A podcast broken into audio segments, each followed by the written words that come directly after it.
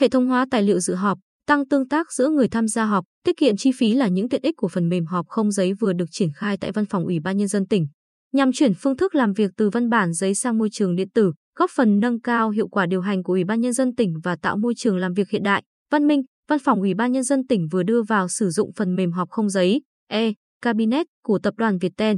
Phần mềm gồm các chức năng lấy ý kiến thành viên, theo dõi giấy mời họp, xác nhận tham gia phiên họp, đăng ký phát biểu, tham gia ý kiến, biểu quyết, xem kết quả biểu quyết. Trong một cuộc họp không giấy, tất cả các khâu từ chuẩn bị tài liệu họp, thu thập ý kiến, điểm danh đến tổng hợp, báo cáo đều được số hóa. Người dự họp chỉ cần dùng laptop hay điện thoại thông minh để kết nối vào hệ thống, sau đó xử lý tài liệu và trao đổi, tương tác thông tin, thảo luận trong môi trường mạng. Với e Cabinet, người dự họp có thể xem, tra cứu, ghi chú trực tiếp trên tài liệu điện tử. Các ý kiến, tài liệu cũng như biên bản họp sẽ được lưu trữ lại trên phần mềm, đảm bảo công tác tra cứu được công khai, minh bạch và khách quan. Ngoài ra, với chức năng cho phép lấy ý kiến trước, trong và sau cuộc họp, điểm danh, đăng ký phát biểu, biểu quyết cũng góp phần nâng cao chất lượng thảo luận, tăng cường tương tác giữa các thành viên dự họp và rút ngắn thời gian họp. Ông Đặng Hoài Vinh, Giám đốc Trung tâm tin học công báo, Văn phòng Ủy ban Nhân dân tỉnh, chia sẻ, với trên 600 cuộc họp định kỳ, họp đột xuất được tổ chức tại Văn phòng Ủy ban Nhân dân tỉnh mỗi năm,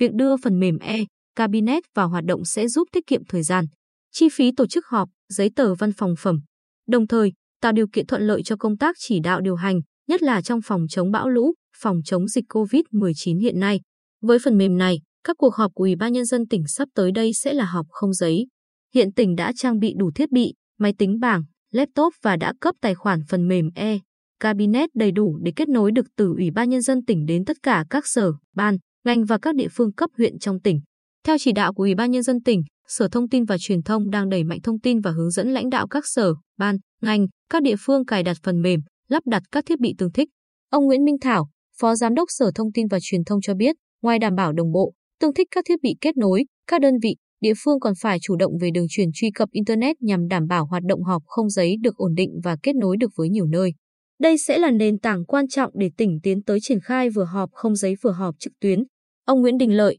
Giám đốc Viettel Bình Định cho biết, phần mềm e Cabinet sẽ góp phần rút ngắn 30% thời gian họp, tiết kiệm đến 40% chi phí các cuộc họp.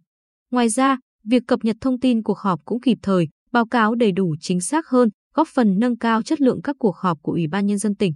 Việc đưa vào sử dụng phần mềm e Cabinet được kỳ vọng sẽ góp phần cải cách hành chính, hướng đến xây dựng chính quyền điện tử và thực hiện thành công đề án xây dựng đô thị thông minh của tỉnh. Tuy vậy, phần mềm sẽ đạt hiệu quả hơn nếu được ứng dụng đồng bộ, liên thông giữa các cấp, ngành.